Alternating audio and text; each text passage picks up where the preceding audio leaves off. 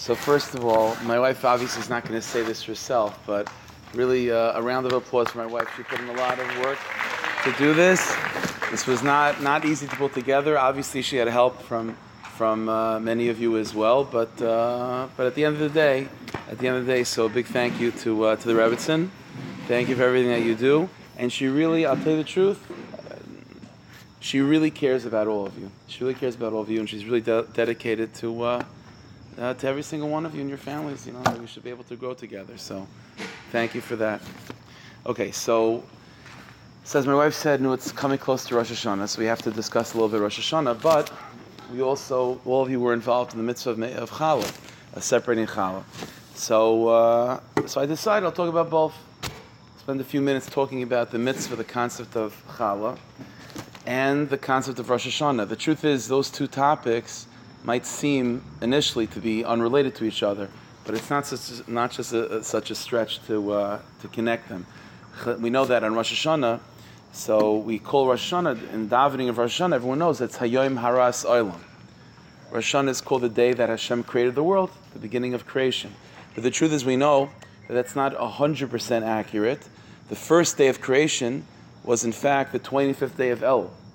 The first day of Tishrei, Rosh Hashanah, was the sixth day of creation. That was the day that Hashem created Adam and Chava, the crowning jewel of reality, the human being. And Chazal have an interesting way of describing Adam and Chava. There's a number of places in Chazal where Chazal describe Adam and Chava as the Chala of the world. Chala of the world. And so, in a certain sense, Rosh Hashanah, which is not the first day of creation, but the sixth day of creation, is when we celebrate Hafrashas Chala. That's really what, what's going on, where we're celebrating on a cosmic, spiritual level. The Ribbono Shel Olam is separating Chala. The Ribbono Shel Olam is taking from the whole world with uh, cats and dogs and cows and dandelions. And the Ribbono Shel Olam is separating what's most precious and what's most divine, and that's the human being. That's called the Chala of the world. That's why, you know, the, uh, of, technically the mitzvah separating Chala is something that a man can do as well. But we know that it's one of the mitzvahs that are dedicated to women, and Chazal say that one of the reasons for that is because it's trying to be misaking, trying to fix the mistake of Chava, who, who in Chazal's language, because of listening to the Nachash, brought down Chala, caused damage to that reality that's called Chala, Adam and Chava, called the Chala of the world. So women, every time you're mafresh Chala, you're fixing that inyan of what, what went wrong in Gan Eden. So that's an interesting thing that the Jewish people, that Adam and Chava are called the Chal of the world. So Rosh Hashanah is connected with Chala. So I guess that's what we have to figure out. The more we can understand what the meaning of Chala is, and what's the concept behind separating Chala, what, what you guys just did, so that itself will shed light on Rosh Hashanah. So two birds with one stone. Okay, so it's like this. So let me share with you uh, a number of questions that come up when it comes to Chala, even like halachically, and, uh, and we'll see where it takes us. So it's like this. A little bit of background. You know, the when it comes to mitzvahs, there are generally like two different categories of mitzvahs. In halacha, there are mitzvahs which are called mitzvahs hatzluyas ba'aretz, agricultural-based mitzvahs, mitzvahs that are related to the ground, to agriculture. And whenever you're dealing with mitzvahs of that category, the classic rule is that they, on a biblical level, they only apply in Eretz Yisrael. If it's an agricultural-based mitzvah, so what's, a, what's an example of an agricultural-based mitzvah? Mitzvah that's connected to land. So say Shemitah, right? Not working the land every seventh year. Or separating Shumas and Meiser, separating tithes. If you have a farm and so on, you're growing uh, wheat and barley, so you have to take off a certain percentage to give to, give to the Kohen and the Levi and so on. That, those are agricultural-based mitzvahs, is related to to agriculture, to land. And so those only apply to Eretz Yisrael. And then you have mitzvahs that are not based on land, uh, keeping Shabbos, right, or keeping kashrus. It's not related to any land. It's not related to things that grow from the ground, and that applies to everywhere. What's interesting is, is like this: How would you define challah? Is challah an agricultural-based mitzvah or not? So what the answer is, the answer is that in halacha, challah is defined as an agricultural-based mitzvah.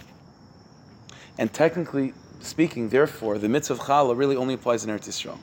The fact that you separated challah over here in Lawrence, that's only midrabanan, it's only rabbinic. Biblically speaking, the mitzvah of separating challah is only in Eretz Yisrael. It's defined as an agricultural-based mitzvah. But here's the problem. The problem is why?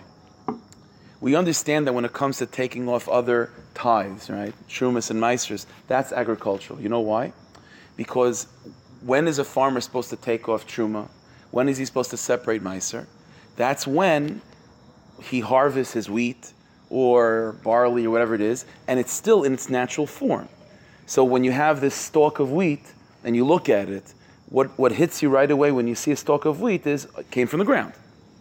And so because of that, since the, the obligation is to separate a certain percentage for the Kohen and the Levi when it's still a stalk of wheat, so that's called an agricultural mitzvah. But when is the obligation to separate challah? When it's still a stalk of wheat? No.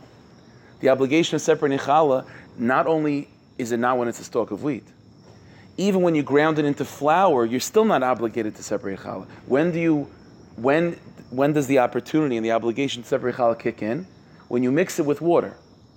At that point, when it becomes dough, it's far, far from its original natural state to the point of where you look at dough, what doesn't immediately hit you is that this comes from the ground, right? If you, uh, if you came from Mars and you had no background in terms of uh, food and things like that, uh, the last thing you would think when you see a piece of dough or when you see it baked into a piece of bread, the last thing we think of that it comes from the ground. So here's the question. Question number one it comes to challah if the obligation to separate challah only kicks in at a point of where it's very far from its original natural state as coming from the ground, then why would it be defined as an agricultural mitzvah? It's already very far from its origin point. That's question number one. Okay. Question number two. There's an interesting halacha when it comes to when it comes to separating challah. So you made a bracha, yeah? What's the bracha that you make? It's bracha to Hashem Elokeinu Melech. So far, regular. Lahafresh, huh? Oh, you didn't do it yet. Okay, so fine. Spoiler alert: You're gonna make a bracha. Okay. Lahafresh chala min ha'isa. Lahafresh chala min ha'isa. The mitzvah is we're thanking Hashem that we're going to separate challah from the dough. Okay. So there's, there's a number of problems that, that, uh, that uh, come up by thinking about that text. Okay. So it's like this. What does the word challah mean?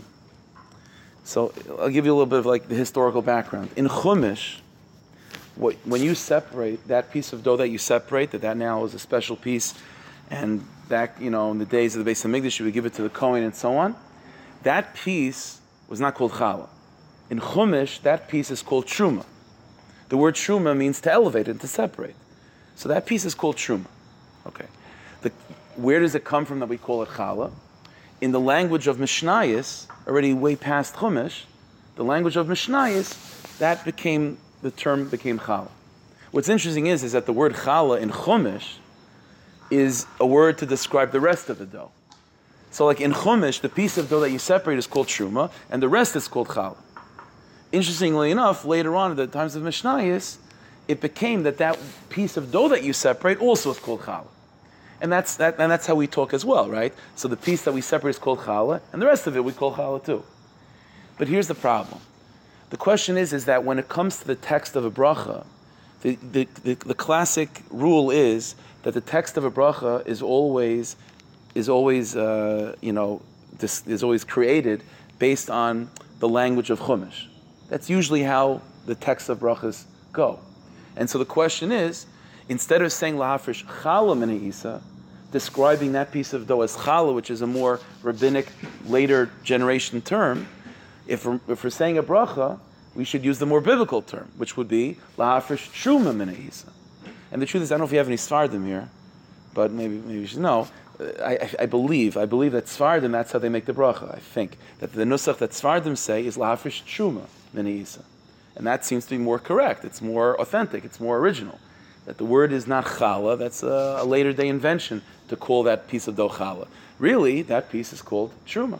So why would we call, why would we, at least by Ashkenazim, why would we deviate from the language that Torah uses to call it truma, and we call it challah, which really is a word that's more appropriate for the rest of the dough.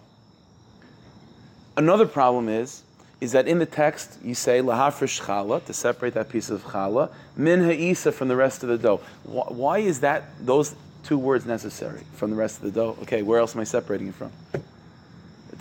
I don't have to, in the text of the bracha, I don't then go on to detail, oh, by the way, and this isa, this dough has water in it and has eggs, and it's unnecessary. The bracha should just be straightforward. Thank you, Hashem, and everything. Bracha to Hashem, and so on. That you commanded us with the mitzvah of separating chal or separating truma, whatever the word is. Where is it separated from? Uh, why is that part of the nusach as well? Right, those are the questions. Okay. So it's like this. So every Rosh Hashanah, we know the Ribbono Shel Olam does something amazing. He did it the first Rosh Hashanah, as Hashem is going to continue to do it this Rosh Hashanah as well, which is He creates the world. Now, there's something there, there, in in in Chassidus we find that there's a certain term that descri- that's a, a, description of the world that we live in, and that is Alma de Piruda. Alma de Piruda is Aramaic. It means a world of division, of complexity, of constant, of things constantly changing. It's the nature of reality that whatever, whatever something is right now, automatically it's probably going to be different tomorrow. Things change, things age, things become more complicated. Very, very rarely does something just stay as is.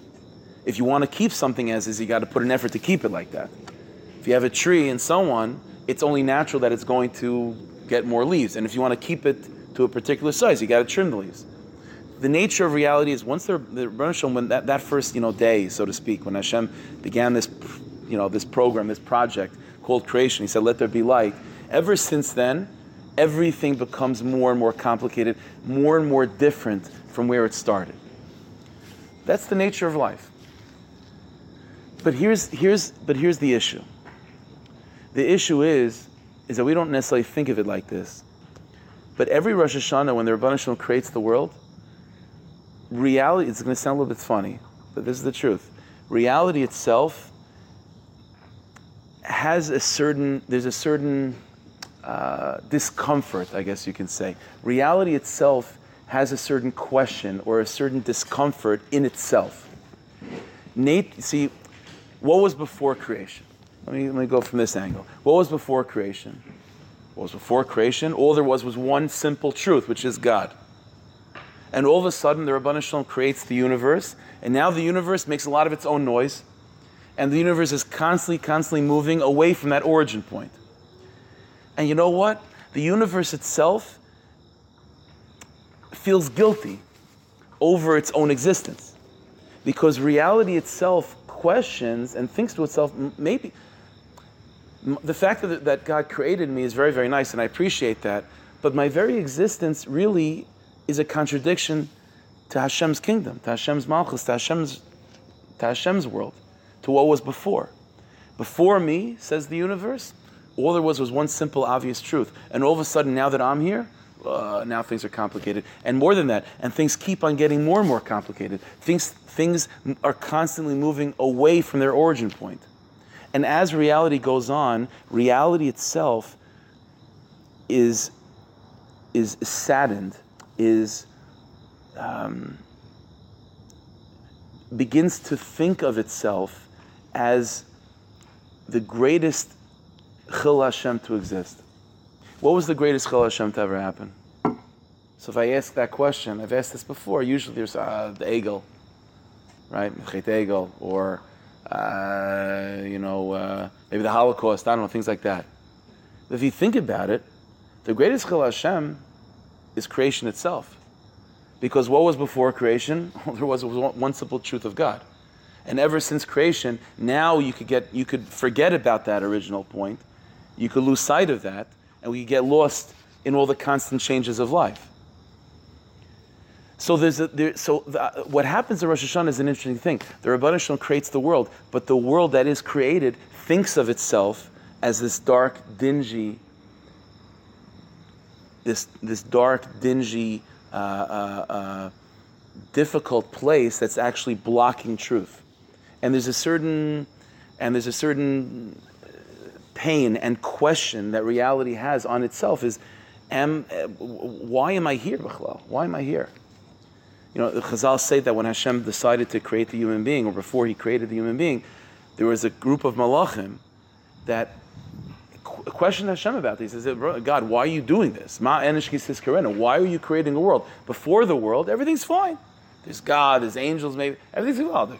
There's no questions. There's nothing. There's nothing that could stand in, in, in the way of God's light. Everything. The truth is obvious. The truth of Hashem Echad is, is clear. All of a sudden, there's a reality, there's creation, and now things get complicated, and people could, could lose sight of that origin point. And there's a good reason for it because every single moment we're constantly moving farther away from that origin point, and things are becoming more and more complicated and more and more and, and, and, and, and more and more complex and different from where it all started. The job of a Jew, therefore, in Rosh Hashanah, by the way, this is why Rosh Hashanah, the day of creation, the Pasuk describes it as a day of actually Hester Panim, of concealment. It says in Pasuk, Tiku b'chay the shofar, blow the shofar on Rosh Hashanah. And what is Rosh Hashanah? Bakesa liyom chagenu, a yontif that's celebrating concealment. Concealment. Because that's really what, if you think about it, that's what happened in Rosh Hashanah. The Rabban Hashem decided to create a world which is now blocking and concealing His presence. So the question, so so, uh, the, so, so the, the, the result of that is is that reality itself is questions its own purpose, questions its own legitimacy, questions its own right to be. Maybe reality itself, reality itself, the universe itself feels that its very existence is the opposite of truth and the opposite of light, and we're standing in our own way. So, what's the job of the Jewish people in Rosh Hashanah? And this is something new. Maybe many of you have never heard this as being the Ikra Avodah of Rosh Hashanah, but this is it. The Ikra Avodah of Rosh Hashanah is to calm the universe down. The Ikra Avodah of Rosh Hashanah is to proclaim to the universe that although it's true on the outside, before creation, all there was was God and all there was was one absolute simple truth of God's presence. And now there's a tenth, and now there's uh, the five towns, and there's gas stations, and 7 Elevens, and Amazon rainforests, and Amazon, and there's all, all sorts of complicated, multifaceted stuff to confuse us and to block us from seeing that origin point that it all came from. And because of that, all of reality is questioning its legitimacy and questioning its place. What am I here for? My very existence is rooted on concealing God's presence, and that's a sad thing to think about. The job of the Jewish people on Rosh Hashanah is to proclaim to ourselves and the whole universe that the universe shouldn't have that question. Because despite all the complexity, and despite all the multiplicity, and despite the constant change, and the constant evolution, and the constant innovation, and, and, and, and and uh, redefinition of, of life every single moment of every single day. Despite the fact that everything's moving away from that origin point, the Jewish people are here to proclaim that our very existence is that we don't forget where we come from. And within all the complexity of this world, not for one second has it blinded us from the root of where it all comes from. If anything, all of reality is just giving us more ways to find where we originally come from. The truth of Rosh Hashanah, the proclamation, the Jewish people's avodah of Rosh Hashanah, every single one of us is to proclaim that the Ribbono Shel Olam, just as you were the absolute single truth before creation, as far as we're concerned, you're still that absolute single truth after creation. And nothing has changed as far as our perspective and we're not going to get lost in the sideshow and all these all these things of constant changing. We don't get lost in that. We see all these changes and all these uh, and all the complexities of life and reality itself, not as a block, not as a hester panim, not as a concealment of God's presence. But this is just now that you have a world of a trillion pieces, these are just another trillion ways how we could come closer to God and how we can appreciate God more. And this is the secret of Rosh Hashanah.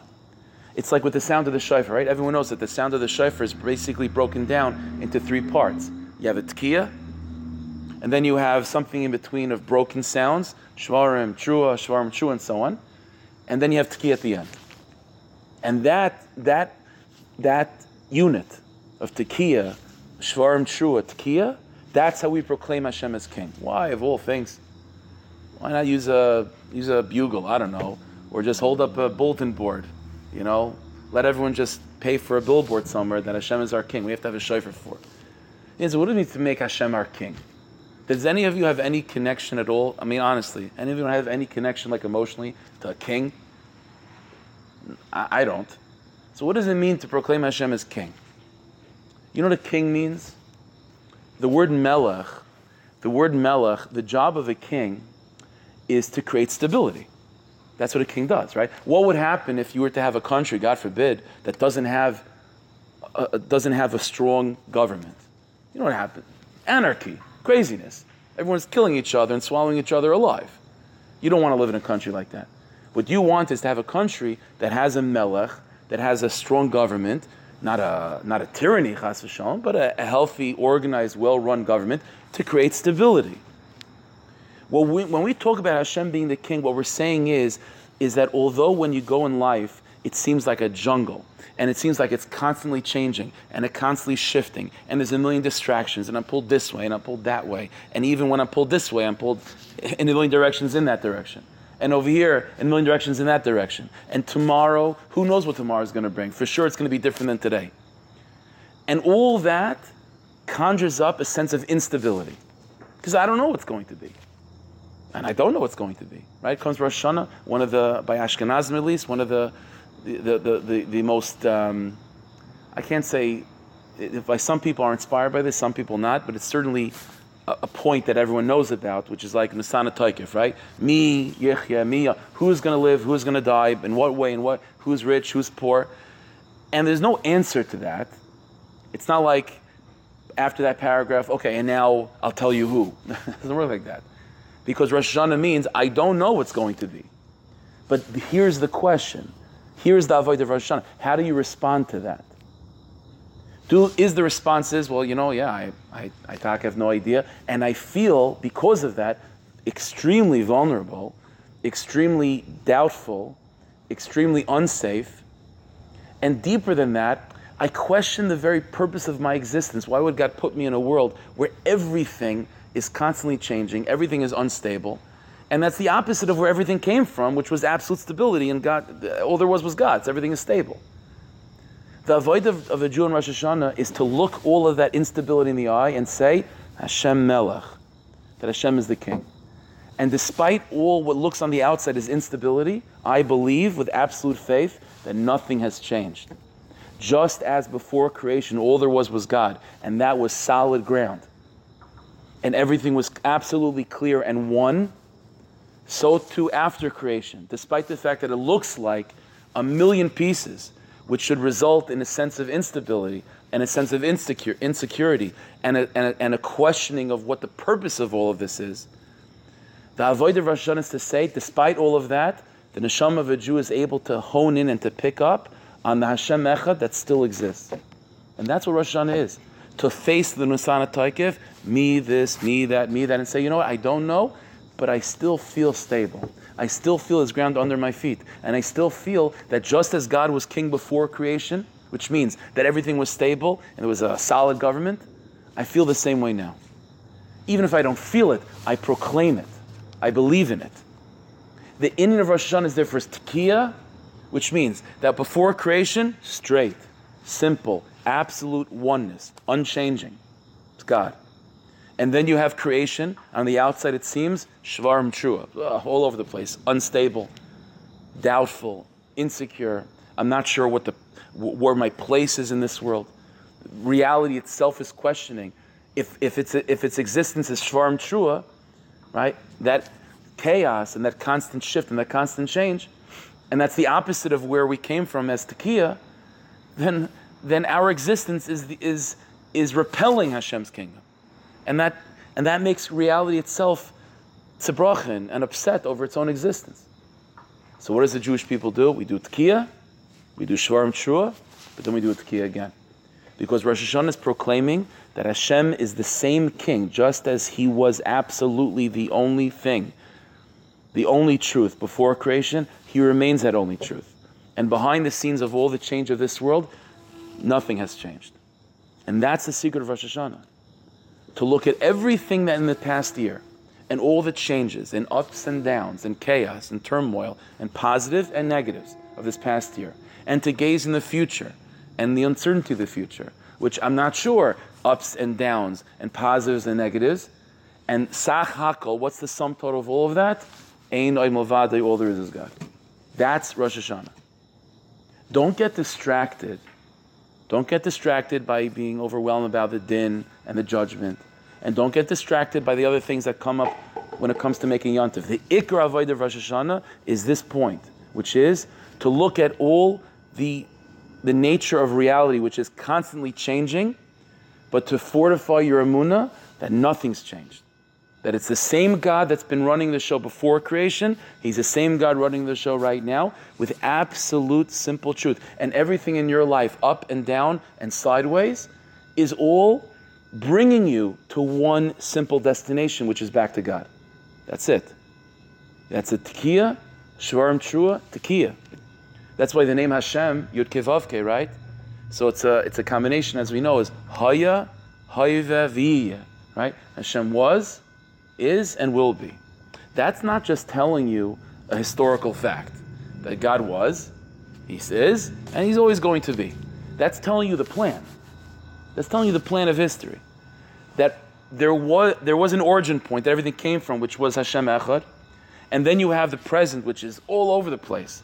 And it seems that sometimes the, you know, sort of the, uh, the conveyor belt of life is taking you this way. And sometimes taking you that way. Sometimes up, sometimes down. So it's all over, but you should know that the final destination is yeah, to go back to where it all came from. But when you go back to where it all comes from, it doesn't mean to undo all of this, but it means to, to come back to God with a much more profound and multifaceted appreciation of who that God is. See, it's no different than, you know, I mean, this is a bad example. It's like, uh, it's a little bit of like a heretical example, but you, you understand. Let's say you're like reading a book or something. So everyone knows that when you have a character, the more, the more multifaceted the personality, the more, the more intriguing the personality is, the more you're interested. Two dimensional, you know, good guy, bad guy, no one cares about that. You want multifaceted. So, you know, before creation, if you asked like the Jewish soul or whatever it is, you ask the Malachim, like, who is God? They'd say, oh, God is, God's amazing. But you don't really know who God is. But only when you go through life, and life is taking you up and down and sideways, and everything in between and despite all of that complexity, all of that still leads back to the one God. Now you know how amazing God is. Now you know how absolutely one God is. That despite all the, all the trillion pieces of, of the middle Shvarim and Trua, it never and for one second stood in the way of God's oneness. When we proclaim every day Shema Yisrael Hashem Hashem Echad, and by the way, that is the pasuk that really sums up Rosh Hashanah too, that Hashem is one. What does mean Hashem is one? To say Hashem is one means that Hashem is so one, and his and the malchus of Hashem is so stable that despite all the craziness of this world, it n- n- none of that craziness was able to move that stability of God even one second. And all of your choices and all of our choices to go this way, to go that way, not for one second altered God's plan for us which is an amazing thing because we believe in free will, right? But when God created your soul and He brought you to this world, He wasn't throwing, He wasn't playing dice. He wasn't playing a game like I hope this works out. When God brought you into the world X number of years ago, it was because He he saw a vision of what your life is supposed to be and the tzaddikas that you're supposed to become. And God's not playing games. That's a guarantee that it's going to work out. I, I still have free will. I could go this way, I could go that way. True. But at the end of the day, whatever decision you make, it's always going to go back to that one decision, that one origin point that God had in mind for you. And that's what Rosh Hashanah is about. Looking at all of that multiplicity, that chaos in the middle, and realizing that it not, that with all of that being said, it not at all affected, not a kihuzeh, it didn't deviate from God's plan at all. This is a tekiah, shvarim, shvarim, true and tekiah. This is the secret of challah. I started in the beginning with the question of challah is why would challah be defined as an agricultural based mitzvah? The challah kicks in when what? When it's far, far different from its origin point. The answer is the secret of the mitzvah of challah is the secret of Rosh Hashanah. The secret of the mitzvah of challah is that despite the fact that you look at a piece of dough and this looks very different from a, from a stalk of wheat, the secret of challah is it's the same stalk of wheat. It's the same stalk of wheat. And the fact that it's different That's only superficial. But the same stalk of wheat that was in the beginning is the same stalk of wheat that it is now. And when I'm separating challah, it's no different than the classic halacha of separating tithes and so on from stalks of wheat. It's an agricultural based mitzvah. And that's why when the Torah calls that piece of dough that we separate truma, the word truma is a word that's used for that piece of dough, but primarily the word truma is used for when we take off a percentage of our crops and give it to the Kohen. And so we, we don't find such an idea of taking off truma by anything that's not agricultural.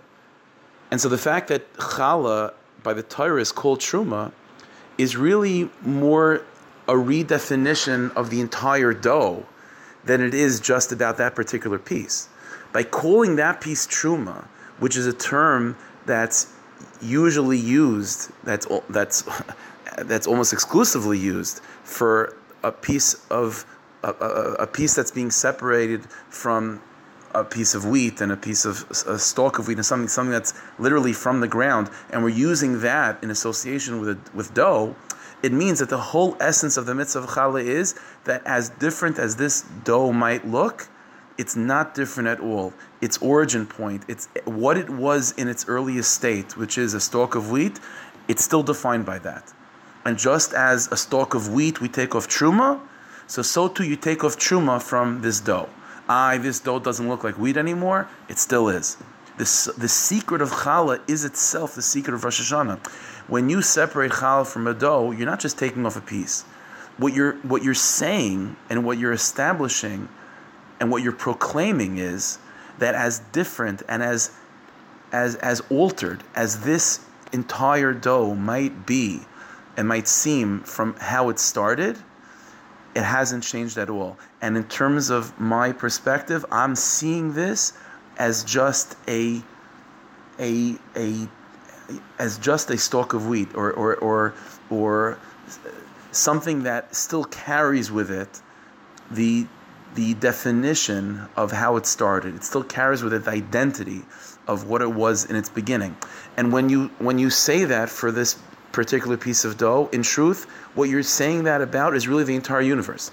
Because we know, for example, in Hebrew, the word lechem, which means bread, which is what the dough is going to be turned into, the word lechem, although it means bread literally, technically, the word lechem also is a borrowed term that's, uh, that's used for all things of this world. So, for example, it says in Pasuk, Kiloi lechem levada adam, a person doesn't live on bread alone. That Pasuk doesn't, isn't doesn't just mean bread. The word lechem over there means all all food, all things, everything of this world that we that we live with. We're not living just with that alone. We're living with God's help.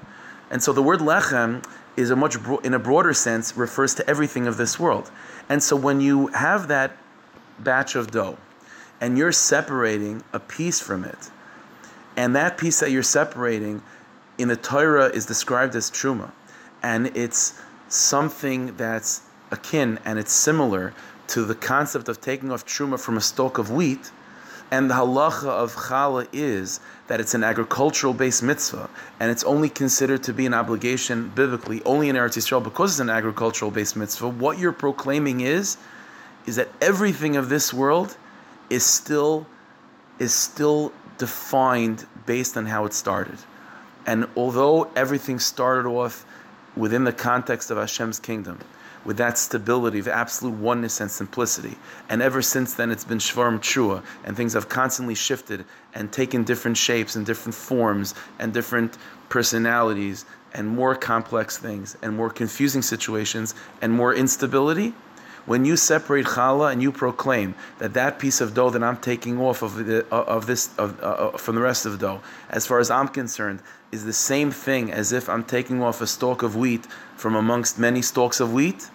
What you're proclaiming is that just as God has been king before creation, he's as much a king as, as now after creation. Nothing's changed. He was, he is, and he will be. This is why when we make the bracha, we don't use the language of truma. We use the language of challah. Why? Because as I said, the word challah, although Chazal use it to describe that particular piece of dough, but the word challah really is a word that describes the entire dough, right? What, the whole thing is called challah. We're, we're going to bake it into challah. and so by using that word, lahafresh challah min ha'isa, what we're trying to remind ourselves is that what I'm doing right now by separating this piece of dough is really redefining for me what the entire batch is about, what the entire dough is, and what the entire world is. It's not just about that particular piece, it's about what how this piece reorients my perspective towards the entire dough. That this entire dough, as far as I'm concerned, is still a stalk of wheat. And that means the whole world, as far as I'm concerned, is still in that place of Hashem Melech. It's still in that place of absolute oneness and truth and stability. And everything in my life, as crazy and as chaotic as it might as it might have been, as far as I'm concerned, nothing's changed, and it's still based on its origin point, and it's still bound and guided by its origin point. And it's as stable as it was before all this chaos and all this craziness set in. It is Rosh Hashanah. Min Ha'isa. We also make a reference to the rest of the dough, Min Ha'isa. Because again, that's the point of Chala. Chala, we want to we want us to realize and to remember that Chala is not just a mitzvah that is focused on that particular piece. By separating that piece of dough, we're reminding ourselves and redefining the entire batch and the entire world altogether. So instead of saying lahafresh truma, which should just be focusing on that particular piece, we say lahafresh chala. We use the word chala, which really is, in a broad sense, the word chala really means the entire dough. And we say specifically min isa from the rest of the dough. We want to bring the rest of the dough into the mitzvah of challah because the, the essence of challah is redefining the entire dough. That as different as it might look, in halacha, it's the same as it was in the beginning, and that's why I'm able to separate challah because it's an agriculture. It's still a piece of agriculture. It's still it's still it's still stalks of wheat as far as as far as we're concerned. It's a redefinition of the entire dough, and by and and and and uh, and by extension, a redefinition of all of life. It is Rosh Hashanah. This is why Adam and Chava are called the Chala of creation. because this is the main job of the human being. This is the main job of the Jew. When Hashem created the human being on that Friday, and that's the day that we celebrate as Rosh Hashanah, the reason why that, why the human being is the crowning jewel of creation is because the job of the human being is now to look around the world that has been created a few days earlier, and to look at the world and say, I know that you guys, you you know, rabbits and mushrooms and uh, Amazon rainforest. I know you all think that you're very different. I know that you all think that you're disconnected from where you come from, and you're all just running in chaos, just and who knows what's going to be tomorrow. But Adam and Chava, as the Chala of the world, proclaim on Rosh Hashanah, the day they were created, that what? Nothing's changed. We still carry with us a memory of what was before creation, and that's still what we see right now. What says the neshama, says Adam and Chava, what was before creation, all there was was God's malchus, God's kingdom, and God's absolute oneness. That's all we're seeing now, and that's what we do on Rosh Hashanah. We look at the world around us, we look at our lives, we look at all the instability and all the chaos and all the shvarim and truas of life, and we say, just as there was a tekiah before, so too there's going to be tekiah after, and even right now, the underlying essence is just tekiah. That's ultimately what it is. That's why when the pasuk describes, it's interesting. The pasuk that that is the source for the obligation of blowing trua or shvarm trua as part of the units of blowing shofar. We blow tekiah and we blow trua, we blow shvarm trua, and so on. The pasuk that, that is the source of that is actually interesting. The pasuk says usakatem trua. Usakatem trua means that you should blow a trua, but the word that the pasuk uses to blow a trua is the word tekiah. Utakatem trua is a funny thing. It should say v'hariu trua that you should blow a trua or usakatem tekiah, you know, blow a tekiah. Usakatem trua means that even when you're blowing a trua, really what you're blowing is a tekiah. Really behind the scenes is a tekiah. The trua is being packaged and sandwiched and all encompassed by the tekiah, because that's exactly the job of the Jew of the Jew on Rosh Hashanah, and that's exactly what the mitzvah of challah is. That you look at a dough and it looks different, it looks like all complicated and a mixture of seven ingredients all together, all different stuff. In truth, it's one simple ingredient, which is it's still a stalk of wheat. That's all it is. That's all it is, and that's why I'm separating challah as if it's still a piece of uh, uh of wheat that I have to tithe. That's exactly what's going on with the mitzvah of challah. And that's our avodah when it comes to Rosh Hashanah, to be able to look at all the chaos and to say Hashem Melech, Hashem Malach, Hashem Yimlech Levod. And this is how a Jew is able to do tshuva. We know that Rosh Hashanah is the beginning of Aseres Yemei tshuva. A person can't do tshuva unless you can't do tshuva while you're thinking that your very existence is in conf- conflict with God. If a person thinks that his very essence and his existence is taking up space in Hashem's universe, and the more space you take up, it means less space that God takes up, and your existence is a contradiction to Hashem Echad, then how can you do tshuva like that? So you could you could accumulate mitzvahs and then sort of like barter with God to make up for the fact that you exist, but that's not a healthy tshuva. The essence of tshuva to begin to do tshuva properly is to first realize that your very existence is not in conflict with God's existence. That you are an extension of Hashem's universe, you're a piece of Hashem's universe, and your job here is to remind yourself and the world around you that nothing's changed. Hashem was the only real existence and the only real solid ground before creation, and that's still true. And everything in the world is not inherently evil and blocking that truth. Everything here is seen within the context of Hashem Echad, and is therefore and therefore can be seen as a way of expressing just a, a different nuance of that oneness of Hashem. When a person is able to look at the chaos of life and the instability of life and say, "Wow, I still believe in Hashem being in control and being underneath this all," then all that chaos is then turned into a vehicle to express a, a, much deeper appreciation of God's oneness and a much deeper belief in Hashem's stability. And, and then everything is, defi- is redefined as, as, as a tool to connect you deeper to Hashem, as opposed to being something that's blocking you between you and Hashem. That's what Rosh Hashanah is about.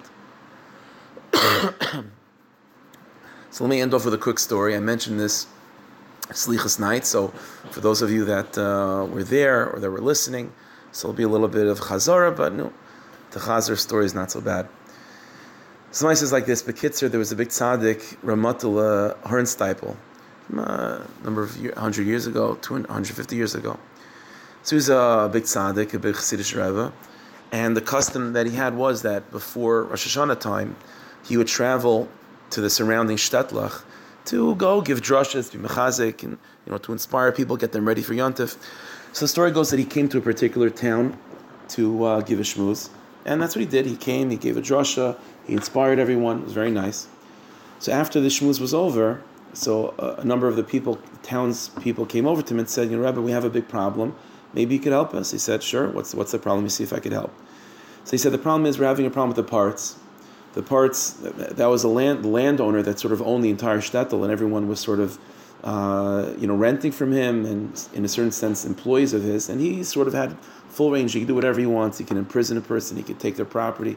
He was sort of above the law, and very often, unfortunately, these people were not not Jewish and uh, anti-Semites, and so this Paritz was giving them a hard time.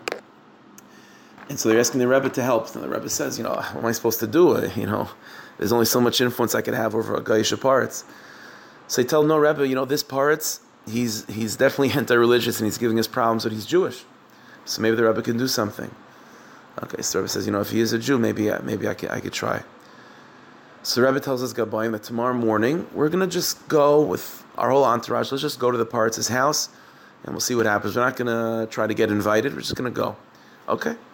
So the next morning the Rebbe gets into the wagon and there's a whole caravan of, of him and his chassidim, and they're all traveling to the castle of the Paritz. and they, you know, as the wagon, as this caravan is approaching his property, so the Paritz hears the noise coming, so he goes out to his balcony to see what's going on. He's standing there with a pipe, his arms folded in a very uh, aggressive, defensive stance.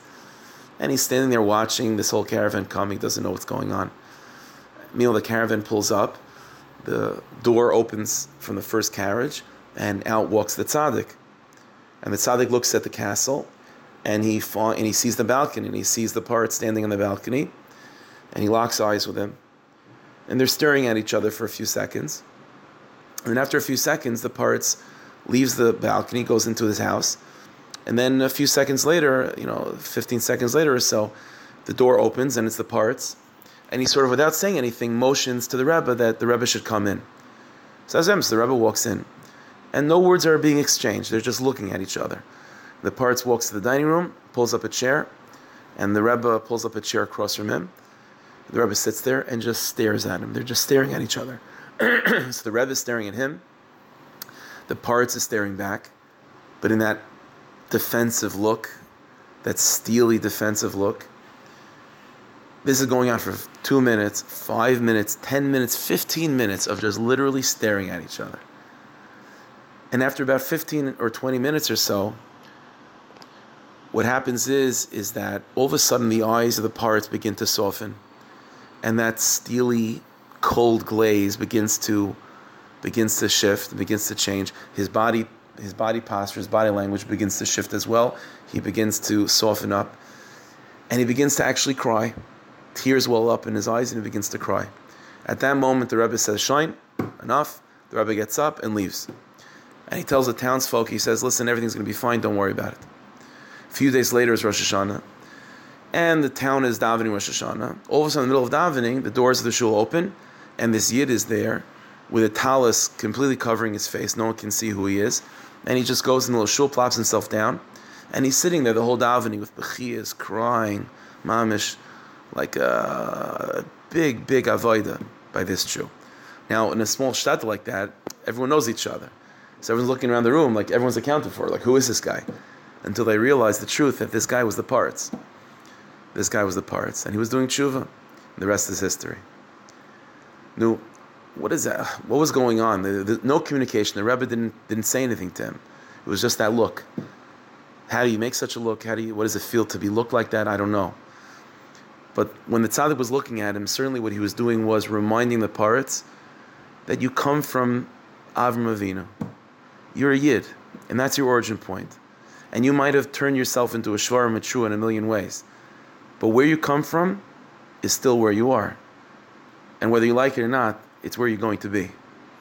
And that's what was happening with that look of the tzaddik. It was reminding the Paritz of who he was, which is who he is, and ultimately who he's going to be. And that's ultimately what Rosh Hashanah is about. No, we should be zaycha to connect to Rosh Hashanah properly, to remind ourselves that who we are, where we come from, is exactly who still we are right now and who we're going to become. And I have to proclaim to the whole world that as crazy as this world might look in Tufshin Beis slash Tufshin Pei Gimel, nothing's changed. Atu Oilam Hashem, you're God before creation. You're still God after creation. Hashem Melech, Hashem Melech, Hashem Yimlech. Shall be to have a Shana Tov Mesuka, a year of Shefa Bracha and Atzlacha, a year of Nachas and Simcha on all levels. V'yiskal Tzedek Meher V'menu Amen.